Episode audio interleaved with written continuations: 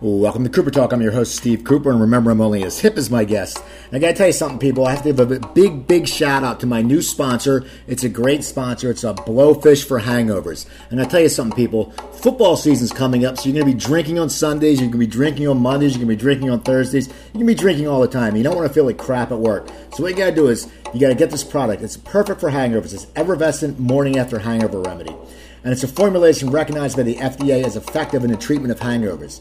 And so just you know, this isn't some of that herbal BS, you know, stuff they say, oh, this is going to work, but it's not. This is real medicine.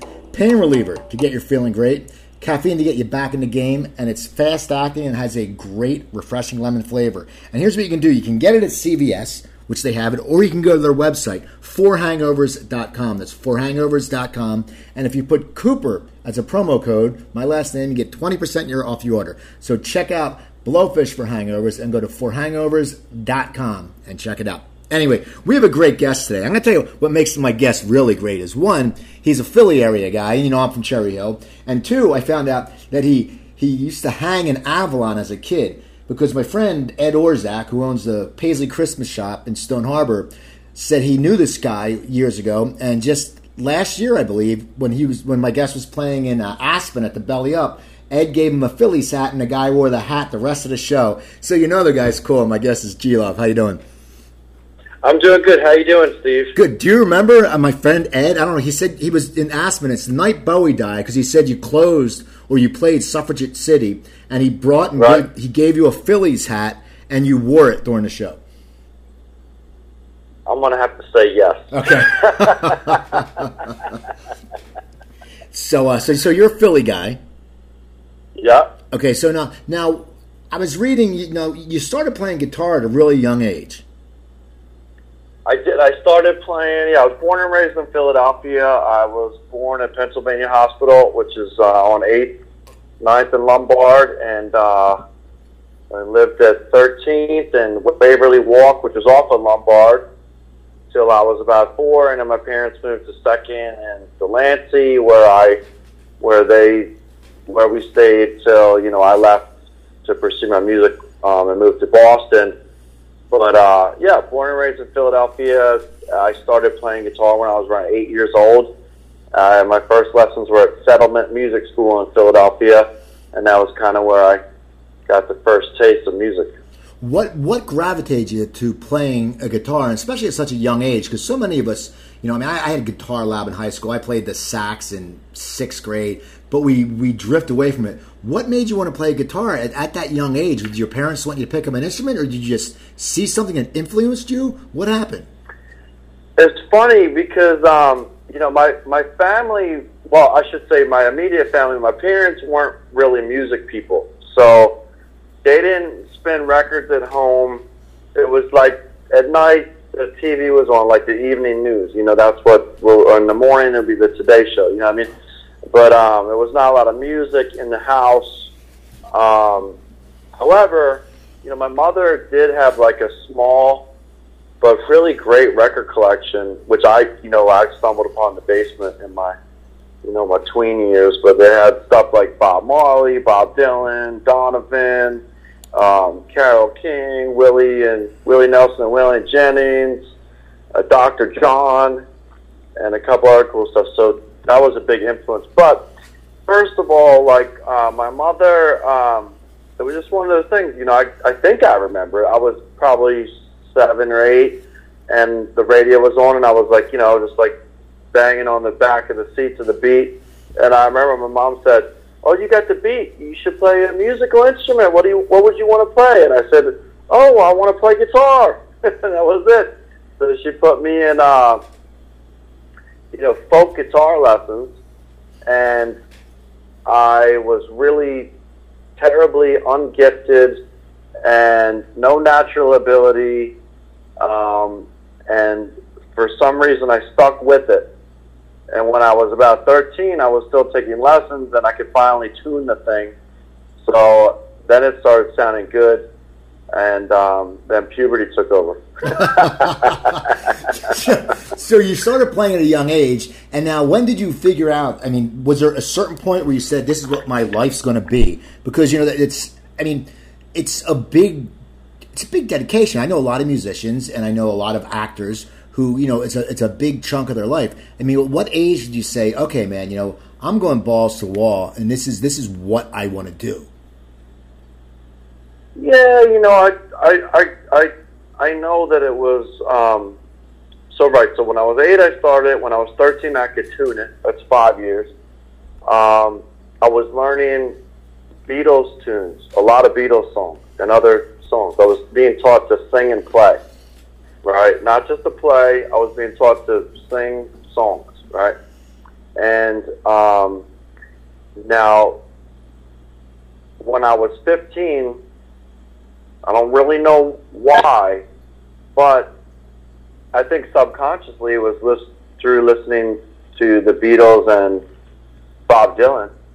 But when I was 15, I wrote my first song, and that's that was like a, and it was a like a knee jerk reaction to my best friend, who's now my manager, going to boarding school, and um, uh, being in love with this um, eighth grader. I was in ninth grade. Isn't that great though? You So- think about a song going being in love with an eighth grader. I mean, it's perfect. I mean, my first true love, you know. But um, yeah, uh, and it was, and that was another interesting thing because at that moment I, I was grappling with these different emotions, and I put them together from two different sides of my life, right? So I had the puppy love with this eighth grader, and then also my best friend was leaving to go to boarding school, so I was sad, right? My best friend was leaving town.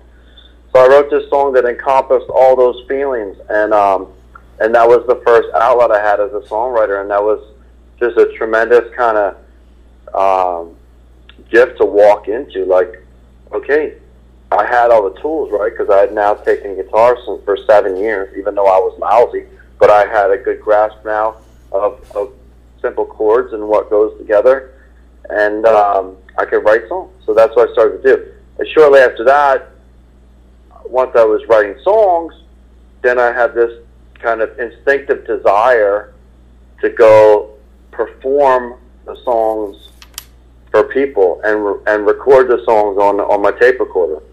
And you know, those were the beginnings, the stepping stones that led me to realize my career. Now, were you a guy who was down there? Were you playing on South Street and stuff like that, or where were you playing at? Or you, I mean, because it wasn't coffee shops weren't big then. So I mean, where would you go and gig at?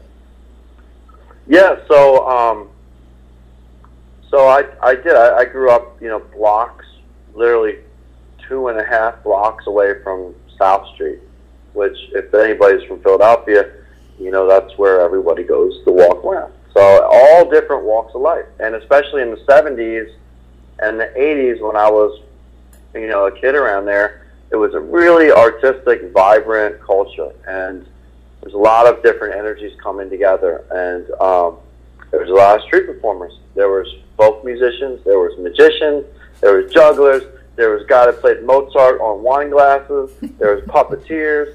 I mean, it was unbelievable to grow up. There was like an old guy from like he was called Big Al. He he must have been 80 years old when I was like you know seven or eight, and he would sit on the milk crate, play the spoons and the harmonica. I mean, it was like really old time shit, you know.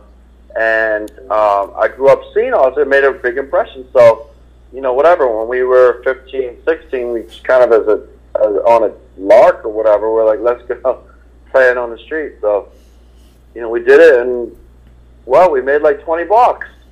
So you're a We're like, oh professional. my gosh, that's amazing. you know? This is like 1986 or 1987. You're like 20 bucks. Oh, are you kidding me? That's awesome. So then it was like, oh, you know, so that kind of did become the first gig, and then there was a couple of coffee shops around. There's a place called McCam's Kitchen that was on like 23rd and Pine. I used to play, and then there was a Sam Adams Brew Pub up on Sansom Street where they would have an open mic night, which somehow I was able to finagle my way in and play. So there was things. There was some outlets, but certainly the street was the first one. So you're playing on the street and you're doing it, but then you decide to go to college, right? Yeah. Yeah. And now where, Um, where, where, where, where you went to Skidmore? Yeah, I went to Skidmore College, um, you know, like I got uh, so there there was a, a moment like when I was junior year or whatever. I definitely remember I didn't. I only cut school a couple times. One time was my, this little girlfriend I had. We sat out on the hill by the Society Hill Towers, and I had my bag lunch that my mom made me. And um, I said to my little girlfriend, "All I all I need is this bag lunch and my guitar." and that's all I want to do. Like I just want to play music. I don't want to go to college. I had this vision in in my head, and a big influence of mine was this blues man who still is my huge influence and a dear friend now, John Hammond. And I was able to see him perform when I was in high school, and he basically had been a blues legend since the '60s and been playing, you know, riding around playing coffee houses and smaller clubs. And um, I thought, man, wouldn't that be something to make one record and get to ride around and play music? And that's all I want. I, I don't care about money. I don't care about anything else. I just want to play music. I don't. So yeah. But then I did go to college to you know appease my parents. right. And now, but you you left after like a year, right? Yes, I went to college. So at Skidmore College, um, it was a very artistic college, which was great. It was. I had grown up in the city in downtown Philadelphia. This college was in a small town called Saratoga Springs, New York. Beautiful, kind of country, small town USA type deal, and um, a lot of great musicians at the school, like really gifted musicians. So now this was 1991. Phish was huge, and the jam band scene was kind of morphing into this groove-oriented jam scene, which I kind of um, think was kind of um, influenced by, in particular, by Stevie Wonder's record "Higher Ground." If you know that record, Yeah, yeah. and it's a really funky record, and that's what these kids were doing. They was doing like a really kind of technical, funky jam sound. Nothing at all to do with what I was feeling, which was based on Robert Johnson, you know, John Lee Hooker, John Hammond, Bob Dylan, kind of primitive. Um, well, not really primitive, but you know, Gutsy. time. It's gutsy. music. It's gutsy, bluesy. You know, just something with more yeah, feeling. Blues.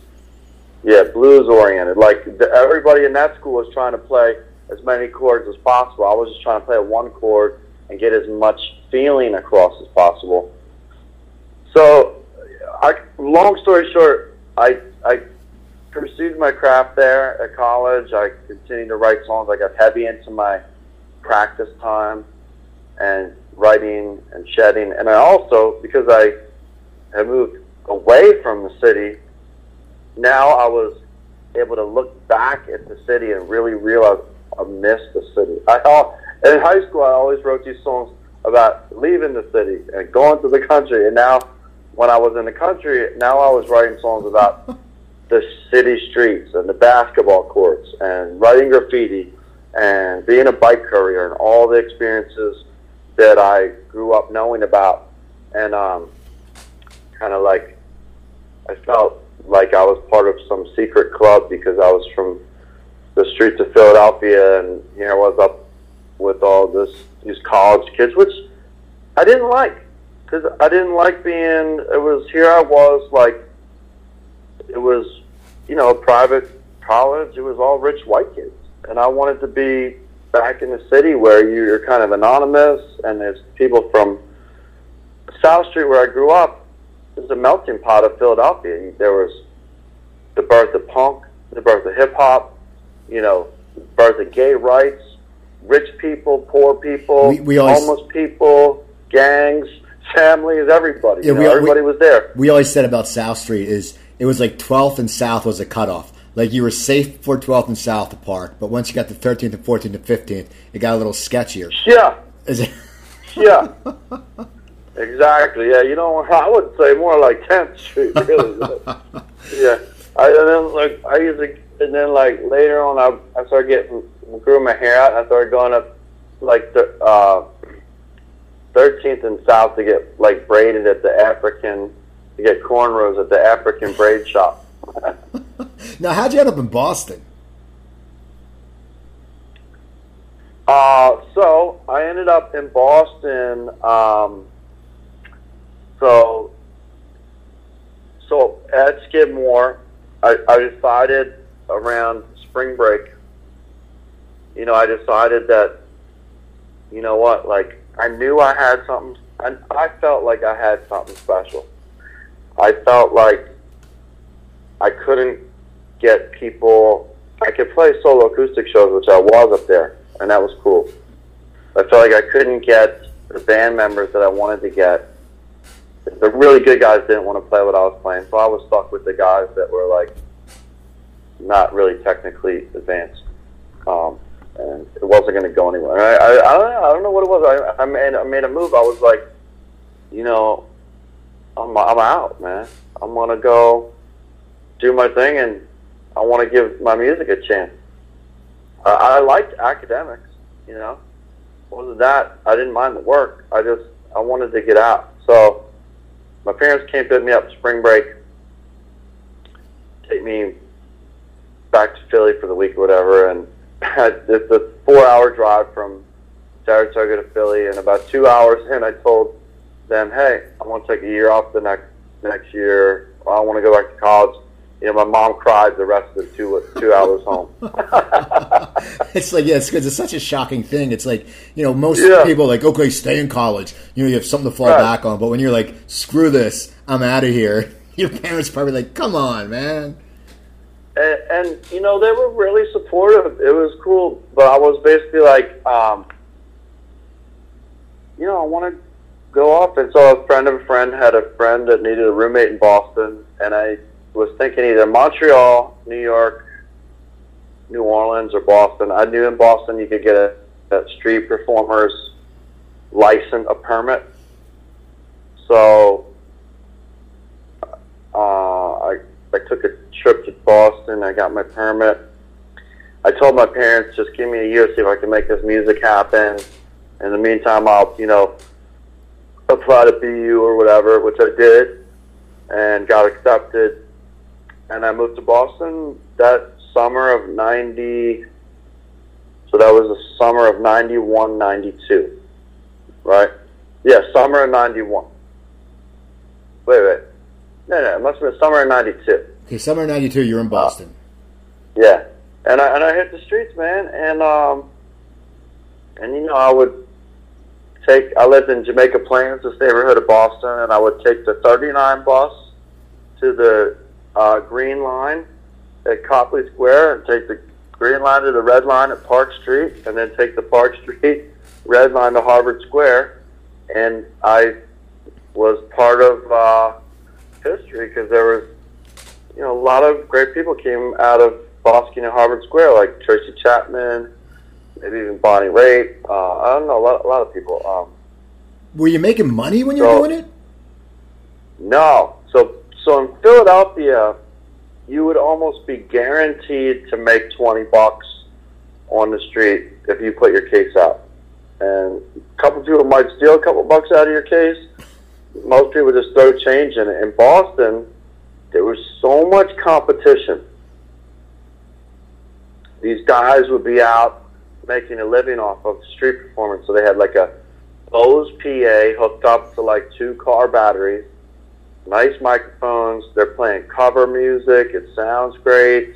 You know, one guy played like all just Bob Marley legends songs, like over and over again every day. Yeah, no woman, no cry, three little birds, blah, blah. And then our guy played all the Neil Young and you know Bob Denver and you know Beatles acoustic songs you could ever want to hear. And then there was me. I was playing like Delta blues, and then my first um, versions of like blending hip hop and you know rap lyrics and like blues lick.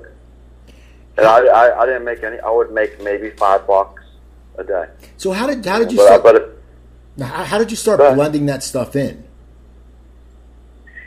Well, um, it kind of had like so. I told you when I went to Skidmore, I started writing more about my experience growing up in the city of Philadelphia.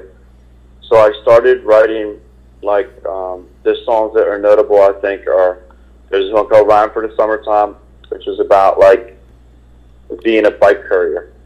Uh, another one was "Shooting Hoops," which is about the scene at the you know inner city Philadelphia basketball courts. Um, which which in the summertime it's like a really huge scene, and it's very vibrant and uh, it's, it's like a place where you know playground legends, man. It's like the real deal. And um, and then there's something called Writing on the Walls, which was about you know, writing graffiti, um, which was something we used to do when we were in high school. And so I was writing all that, and I, I basically, looking back, I, I think of it as like urban poetry. At the time, I called it street side blues. So I called it foot stomping street side blues, and um, and that's still what I call it. Uh, that's the heart of what I do, and um, that led to me putting more and more words in my song, and then I just kind of naturally started rapping one night over um, a blues riff. I started rapping the lyrics from one of my favorite hip hop tunes, Eric B. and Rakim's "Paid in Full," and after that, I was like, at that very moment, that was like the epiphany. Like I knew at that moment that there was no other white kid playing a dobro and rapping anywhere in the world. Yeah. So yes, and, so you're trend setting. Uh, the, I, I, and and I had always had this instinct in me that I didn't want to be like everybody else, whether it was the clothes I wore or the people that I hang out with, or the places that I went, or the music that I played. I wanted to be original in my own way, and um, I, I understood that at a young age. Like, and and whenever anybody asks me now, what advice do you have for you know up and coming musicians? Well, be original, because anybody can play all the licks. Anybody can play all the chords. Anybody can play everybody else's songs. But if you can come up with something that you do it just enough in your own way that it's a little different from what everyone else is doing, then you got something. So, so you're playing, you're getting your own sound. So, when do you start getting into recording and starting to get off the street and getting your career in a different, in a different, you know, direction? So, I had always. That's another thing. I always kind of um, had an instinct to record or a desire. Like I said, like when I first started writing songs, it was like a knee jerk reaction to record them on my box, right? So I started at a young age, like submitting demo tapes to talent contests and blah blah blah, and doing auditions and stuff like that.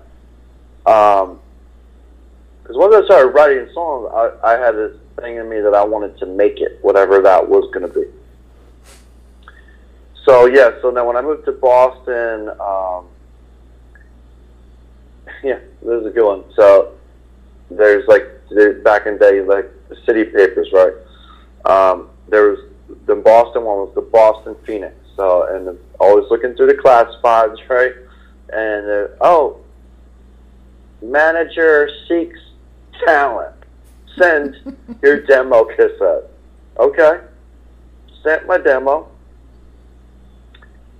I got a call back from this guy. He goes, I'm Charles Farrell. I love your song Sauce. So that was like the first version of one of my hits called Baby's Got Sauce. I love this. This song Sauce is a hit. Wow. I'm a street musician. I don't know anybody. Right. I can't get a date. I can't get laid. I have no money. I'm living on macaroni and cheese, tuna fish, and onions. You know? and this guy calls me and he says, Oh, it's come for a meeting. Okay. So now we go to a meeting oh, I want to meet you to meet some of my other acts. So he's managing this. This was so. This was around the time of New Kids on the Block, right? So everybody, right, that wants to dabble in the music business wants to find the next New Kids on the Block, right? Now he's telling me you're going to be the next Bob Dylan. You have a lot of words. The labels want songs with more words in them, more lyrical content. You're going to be you're going to be in Vegas in six months, fucking hookers. And he told me this. I was like 19, and I was like, "Oh, Yeah. are you serious?" I mean, I couldn't get a date. I was like, "Really? Hookers? I'm ready." You're like this. This guy's the best manager. I don't care if my record gets made. I'm getting laid by Oh. hookers in Vegas. Are you kidding me? I was like, this is like everything a you know, a nineteen year old dude dreaming about with his bottle of lotion every night. oh my god. So so we go to this meeting and then it, this the other acting managers, this is great. So you remember this legendary story when Mike Tyson got in a fight outside of a bar? Yeah, with uh, Mitch. Mitch Blood Green.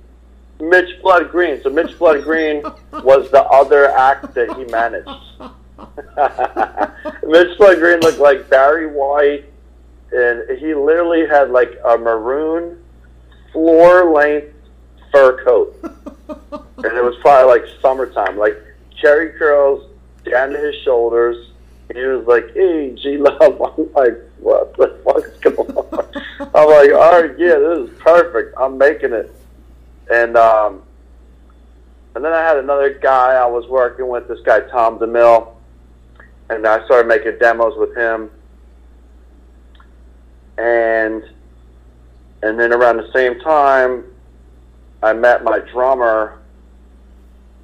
And again, that was like another chance. Everything. You, that's why I say always take the gig because you never know what's going to happen. Like always take the meeting, always take the gig. Never don't go.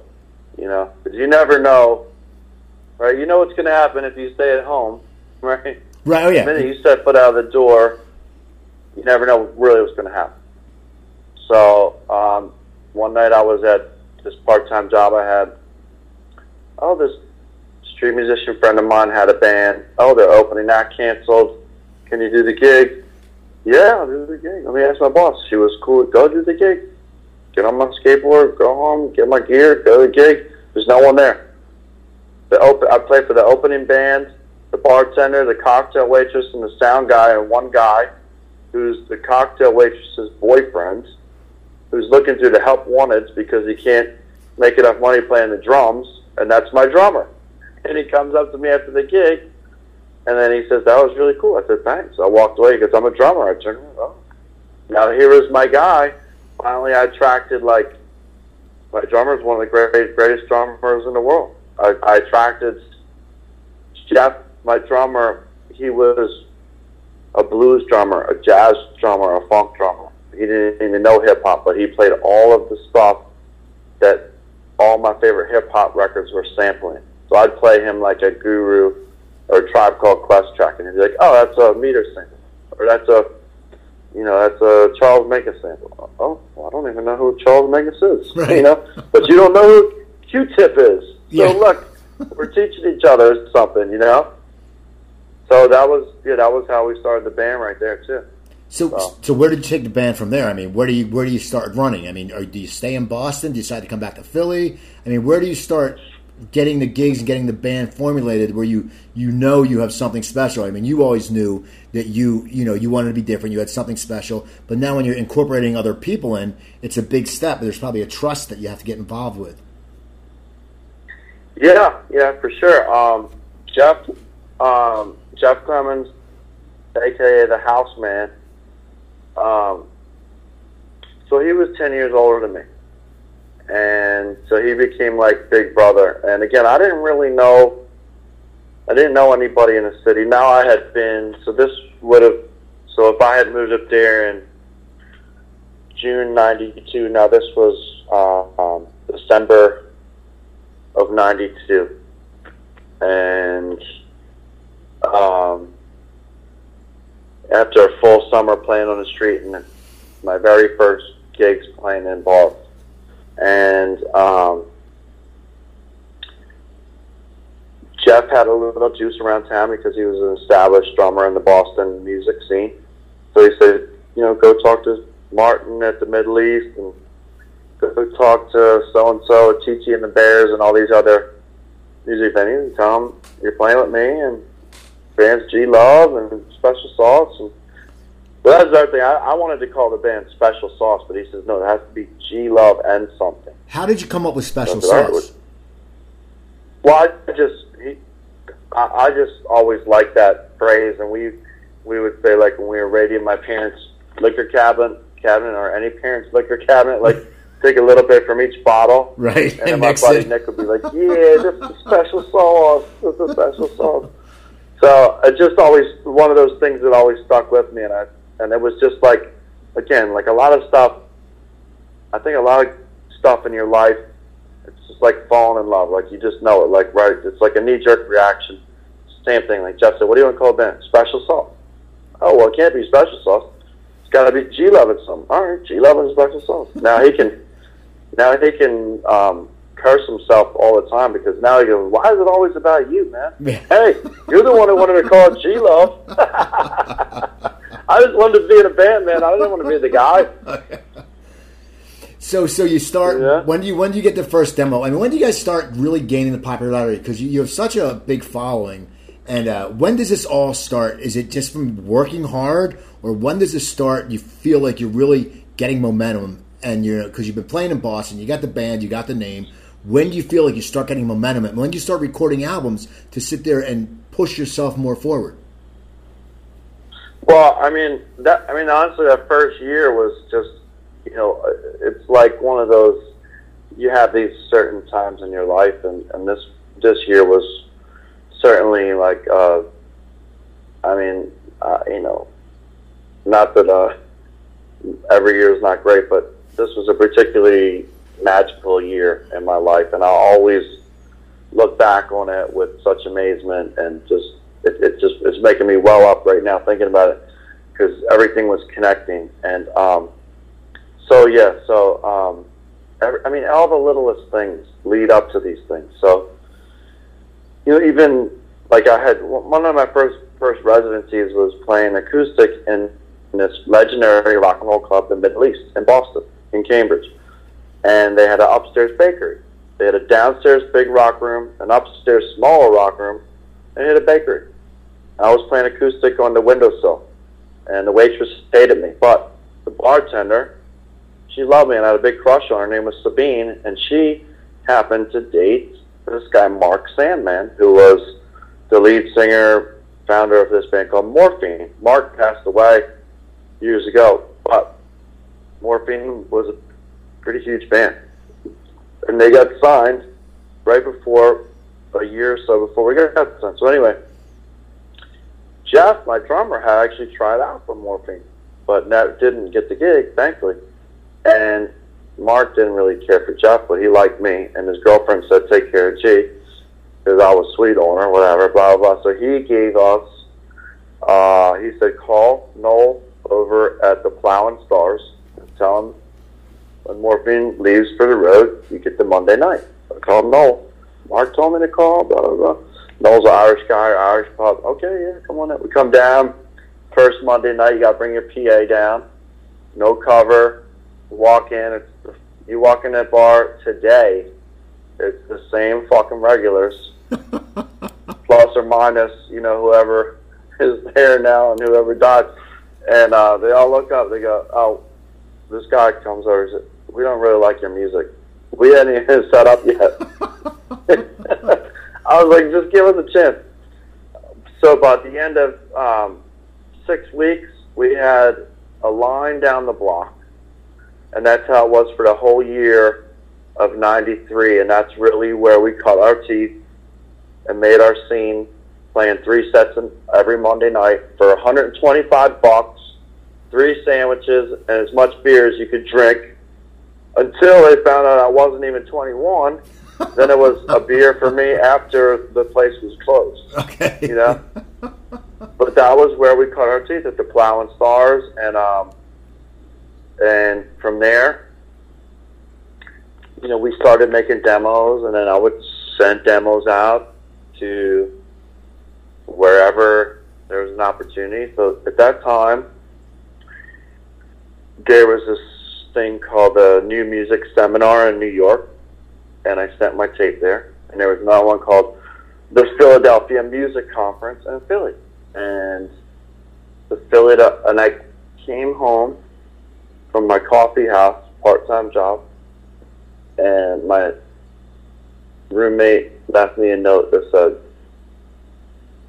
"Now this was a basement, dingy apartment in Boston, Massachusetts. We call it the Roach Pad. Okay. There was like you turn on the road, you turn on lights, it'd be like a party in the middle of the floor with like 20 roaches scattered. So I come home from work, turn on the light, all the roaches run away. I see it by the phone. There's a note saying, "Oh, Dave Johnson from Studio Four, Ruffhouse Records. Heard the demo, loves the song Fresh Lila, which was on the demo but never on a record. Thinks it's a hit. Call ASAP. Oh my God, I felt like I won the lottery. Ruffhouse Records was Philadelphia's premier hip hop record label at the time. They had Kris Kross, they had the Goats, they had Cypress Hill, they had Schoolly D. And for me, and this record label was on 444 North 3rd Street. I grew up on 338 South 2nd Street. So literally 12 or 15 blocks where I grew up from the studio was. That's where I got, I had to move to Boston, right? And then to get discovered out of Philly two years later. yeah, right around the corner. right around the corner from my house. So, what was the feeling, man, when you were finally in the studio making this album? I mean, and, and did you want to? Were you wanted to be so perfect that you were you were not sure how you would write the songs? Were you just ready into the material and you said, "Screw it, I'm just this thing's going to be kick ass"? Um, it was. I, I think it was. It wasn't like a no no kind of bravado like that. It was more like it was a really precious time. Like um, the music that we were experiencing at all our gigs and the euphoric nights that were happening in all of our shows in that year and the excitement that was building up from the people that were becoming our fans and and the new sound that we are creating and just the scene that was erupting around it in Boston was so exciting that when we came in the studio, you know, we were already kind of hooked on the energy from the gig. So all of a sudden, it's the three of us in the studio, and we've never made a record. Jeff's the oldest one. He has certain stronger ideas how shit should go down, which didn't really line up with Gemini's. So it definitely wasn't like a, um, it wasn't easy. It was like a very like, and we are also trying to catch, recreate this magic that we were feeling at all of our gigs in front of people. So it was um, the studio sessions, but we were tight and we had our thing. I mean, honestly, when we finished the record, I felt like it was a complete failure. Like the first record, I was embarrassed by it. I was, it, to me, it didn't capture like half of the magic that was going down at the show. Although we did capture a, a lot of magic on that record, and then as time went on, I realized, wow, you know, we we really did capture the magic, and we captured it perfectly because if we were as hyped up as we had been on a live show in the studio, it wouldn't have recorded as well. Like I remember specifically um, one of my favorite songs to play now and on that first record is called "This Ain't Living." And when we recorded that song, I had like a stiff neck, like you know, had just from stress and overwork. Had this incredible stiff stiff neck, and I could barely move my head. You know, whatever. Everyone gets a kick in the neck, right? It's not a comfortable way to play music, you know, or, or do anything. So I'm cutting this song, and um, I just felt like, oh my god, it's so fucking lame. And my buddy, who was my rapping partner, Joshua, was there, and he was lifting us up.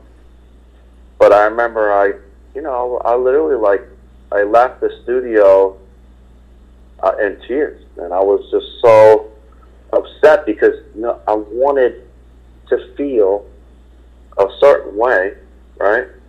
that I felt when I was in front of people. And it was a very spiritual and, and magical thing that we were doing, and our conviction with the music and exactly what we wanted to do, and everything was so clear cut at the time. And it was just like, it was like, we were trying to make, you know, we were trying to, we, we want to make the record that, that like the records we listen to, John Lee Hooker or Charles Mingus or Bob Dylan. And this was our shot to like make this and um, so it was like heavy. Even though a lot of people think of our music, oh, it's you know, you know, cold beverage, baby's got sauce, like it's like all tongue in cheek or funny shit. There's a, like even those songs. There's a lot of heavyweight stuff in whether it's the grooves or the lyrical content, even in, even in the stuff that on the surface is kind of lighthearted. Like go through those lyrics on either either one of those songs. Like that's some really lyrical shit, and the grooves too. You know, sophisticated, funky, like real deal shit. And then there was the songs that were heavy in themselves. So there was a lot of like pressure we're putting on ourselves, and I definitely had like a breakdown.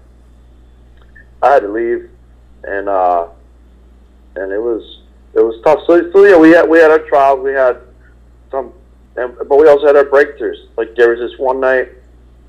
I mean, this is the night that to me probably made the record.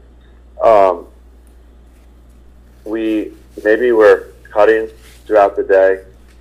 You know, maybe not really getting too much magic called. Take a break, went upstairs, and I remember I was staying outside of the Studio 4 out on the street, which is basically, um, it's an area called Northern Liberties, which now is kind of gentrified, but back then it was basically like North Philly, you know not the safest place you could walk around. We're Right. standing outside the studio, smoking a joint. Homeless guy comes up. I don't know. Maybe we smoked a joint with the homeless guy, and then he he kind of had such a. It was like one of these exchanges, but it was it ended up being he was so, so down and out, and it was so heavy. But he was like a nice guy, and he walked off, and then and the Bruce looked other went back down It's like the weight of that interaction and the realness of it, we thought, let's cut blues music. So we cut it, and it was just one of those things. It was like, you know, you, the magic was in the room. We cut the take, and it was like that ended up being our first single, and really the song that got us a deal and everything. And it was a really important song for us. And then after that, we said, well, we're done for the night well, Jim and I wanted to keep playing. Jeff, just give us one more groove. Oh, what do you want to play? Uh, well, Jim said, just play uh, a beat like this. And he started off, and then and then Jeff comes in with his drum beat, and then the tape was rolling because they were rolling, at, rolling, trying to the magic, and Jim came in with this bass line. I happened to have the right harmonica, and then we did this 15 minute freestyle, which we later edited into the opening track, which was the things I used to do. So that was just like a complete magical moment that we happened to capture on tape. And thank God because that song is like, so that record, our first record, starts the things I used to do, which is a freestyle off the cuff where my voice cracks and like you can feel the energy and it's crackling in the air. And then blues music, which was like our statement song. This is who we are, and this is the magical take of it. That that both happened that night. So So, so as you as you as you get us going, when do you start going on the road and starting to get the following? Because you guys have a big following, and you were in Philly at the time. I mean, what what what blew that up where you could get out on the road more? Well, um, you know, shortly after that, so nine months after our first rehearsal, we signed a deal with Epic Records. Uh, so we went as far away from, you know, off the radar to working for one of the hugest corporations in the world, basically, um, Sony Music, and we all of a sudden had their backing. So, and we had a record that was reacting right away, and it didn't react on some kind of pop level but it reacted on this very grassroots level, and I think people either it was like a polarizing record. People either thought, "Well, this is me," or "Ah, "This is bullshit," you know. Right. And a lot of people hated hated us, and a lot, a lot of people loved us, and that's and to this day, I, I think still. Actually, I shouldn't say a lot of people hated us, but I, I think it's more like a lot of it was like you either have never heard of G Love and Special Sauce, or you're like a huge fan. Right. That's basically what it is now. Like you'll say, you know, um, you'll say, um, you know, G Love and Special Sauce, and they may never have even heard of it, or it's their favorite fucking thing ever. You know Well, what I mean? I, I got that on Facebook. People are like, oh, oh, like when I put it on Facebook, people were like, yeah. oh, yeah, we love it, or they or they never heard of it. In fact, my one friend loves your music, and he wants to jam with you. He's uh, his name's Rich Redmond. He's Jason Aldean's drummer, and he said he, he wants he wants to jam with you because he loves your music. Oh, cool. So, so Yeah, I mean, so there was like a lot of love. So you know, we hit the road. We hit the road in the van, and uh, I think we had good instincts, and you know, we love to play. So we we hit the road, and and then you know, we never looked back. And um, and now it's almost 25 years later, and that's what we're doing. We're still doing it, and actually today, Jim, Jeff, and I had today's a funny day because we're actually off, but we're playing a wedding. And today, Jim, Jeff, and I had a rare chance for the three of us, kind of a laid back day, to go get a bite. So we go to get a bite, and we run into this actor, Jeremy Piven, who I've jammed with before because he plays drums. And then the owner of the bar came over and said, "You guys want to play a gig here tonight?" And so we said, "All right, well, fuck it, we'll come back and play play session for you later." so you're, it's your day off and you're jamming tonight. I mean, yeah, you know, I mean, that's just kind of like that's kind of the way, uh, kind of the way we roll. Like, we roll, I guess. You know. Now, now you're on tour for how long right now? Um, I mean, we're kind of on tour always and forever, Okay. but yeah, I mean, this tour goes through September, and then um, and then uh, have some spot dates, and our main tour will crank up in January. Now, do you ever play LA? Because I was looking, you're playing in San Luis Obispo, you're playing in Petaluma. I I know that's like north. Do you guys ever come through LA, or, or you just? Uh, Oh yeah, yeah, yeah. We'll come through LA in uh, January, okay, or actually February. Actually, uh, actually, maybe we will be there in February, March this year. I think. now where do you usually play when you come to LA?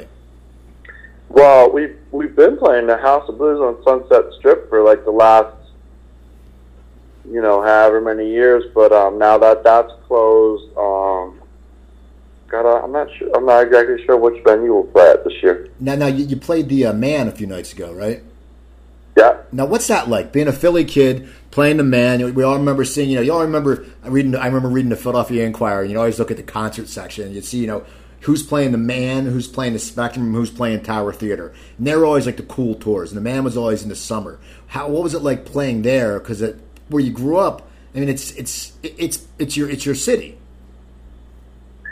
I mean, put it like this: at sound check, I had like a really emotional moment where it just like all welled up inside of me to be playing the Mann, and you know, just like a brief moment, but you know, those moments when like tears come to your eyes, and you're like, hey, that was a really uh, special thing um, for me to come to Mann, I, uh, especially with Blues Traveler, um, who we supported on the show because one of the first times I jumped over the fence at the Mann was to watch them open up for the Allman Brothers. So it was like a full circle type of thing. You know, I went from being a kid that used to break into this place to now I'm, you know, I'm playing it and they're paying me. Now, Yeah. now you also you came out with a book. Oh, I have a um, children's book. Yeah, how'd you get into that? Because I, I, it's funny because Lisa Loeb was just on my show, and she's wrote a children's book. It seems like a lot of musicians are doing that. And now your book's for kids whose dads travel, right?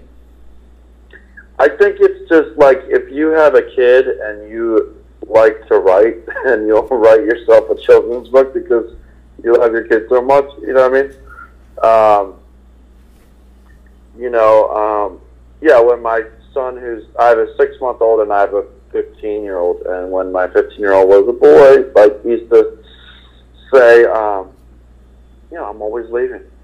So I'd say, look, I'll be right here. Point to his heart. Where, where, where, where am I going to be? He'd point to his heart. You know. So we had this. I came up with this concept, little daddies, which was like, um,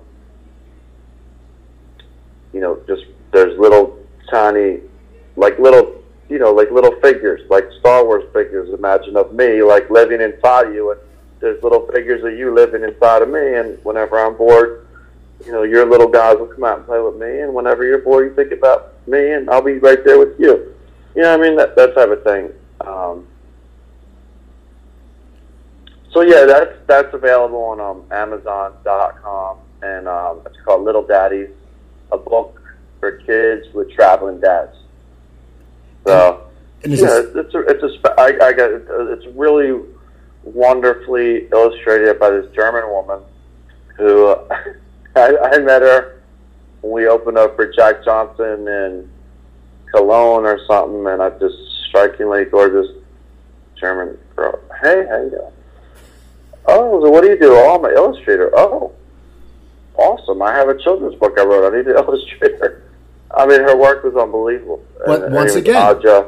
once again, you said it's just I can't even pronounce her last name, but And- um, yeah, she, it's really beautiful. You should check it out. Is, are people? Is it selling? And do your fans buy it? Do they they sit there? I mean, how's how's the sales? And you probably can get all your fans to buy it.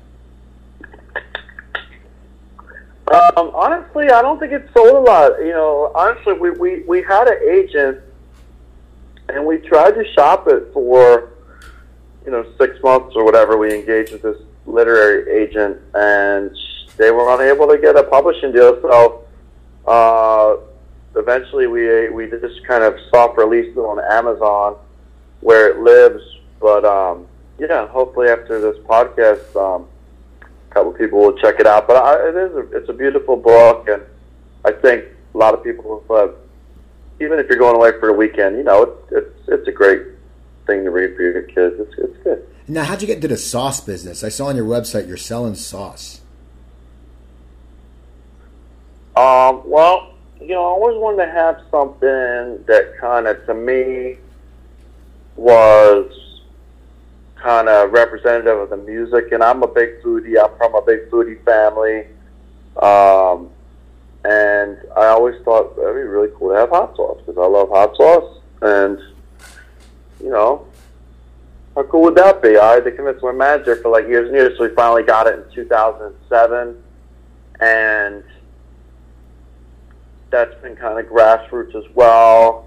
Um, and that's kind of, I think, for me, the beginning. I, I look at like um, the next 20 years of my career. Like I, I look up to someone like Jimmy Buffett, who certainly made very credible music, although mostly overlooked by the music industry and the critics, but certainly not overlooked by the masses of millions of people that enjoy his music and all his other, you know, land shark beer and Margaritavilles around the world. Right. So, um, you know, to me, we've gotten some love from the critics, a lot of love from the fans. A lot of my music happens to be things that you can like. It's like very visceral. Like you could, the music you could taste it, the music you can visualize it, the, the lyrics and the music gives you a feeling. A lot of people relate to summertime. People relate to surfing. People relate to food. So it's a kind of a culture. So to me, the hot sauce is like the first step, hopefully, which will kind of brand my music know my personality and the vibe that I'm bringing across to an even bigger situation that, that takes place off the stage. You know, and the music will always be the catalyst and the the reason for everything. But I mean, you look at a guy like Jimmy Buffett, and who I just joined on stage a week and a half ago in, in Milwaukee, and you see a guy who's a billionaire, and you see a guy who couldn't be happier to get up on stage and play his music in front of all his adoring fans and sing the songs and have a good time with it. Not because he needs another dollar. I mean, you know, he certainly doesn't need to work. He loves to do it. He loves the music. It's just like everything else. The music's the whole thing. And I, there's a ton of people that have right? What happens to all those people that have those huge hits? They just go away and count their money. I don't know, but Jimmy Buffett's inspiration because he's made billions of dollars playing music through his music-inspired products, and what you can see that in his face, and then the people around him, like there's no happier time in his life still what is he, 75 and getting on stage and playing the guitar. And the guy does everything. He does books, he does movies, he does, I mean, yeah. he's just, it's amazing how he does it. Who is, okay, we have, we have to wrap up, wrap up soon, but who was the one person you jammed with that you went, holy shit, I can't believe I'm jamming with this person? Um, I mean, Jimmy Buffett the other night, that was one. Um, last night playing uh, with John Popper, we've been on tour with Blues Travelers, so getting to play dueling, you know, or you know, dueling harmonicas with John Popper is just unbelievable. You know, I mean, I, I mean, I can, that's one thing.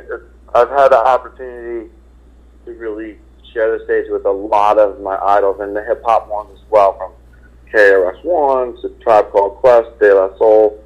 Um, I think anytime you get to get on stage with someone whose records you enjoy and whose record not even enjoy it, like way deeper than enjoy it, like have you know you have influenced your life very profoundly, you know. Um, records that you've like you know made the most beautiful love to your woman to, or like records that you've taken a trip with and uh, been part of your life, and then you get to play music with these people that created them, and, and not only that, just have a beer, become or become even like family. Like John Hammond is my number one influence. Like I think of him as my second father now, you know, and like we have family dinner, and um, he's the reason that I can do what I do. Yeah. You know, so that's the biggest blessing I think about doing what I do is getting to meet and and be respected by the people that you know I put I treasure above everything in the world. See, that's awesome, man. You know, we're time's up. See that this hour, this hour flew by, man. I I, I want to thank you for coming on. I mean, you know, it's funny because I was talking to your manager, and finally we worked it out, which is good. And then, uh,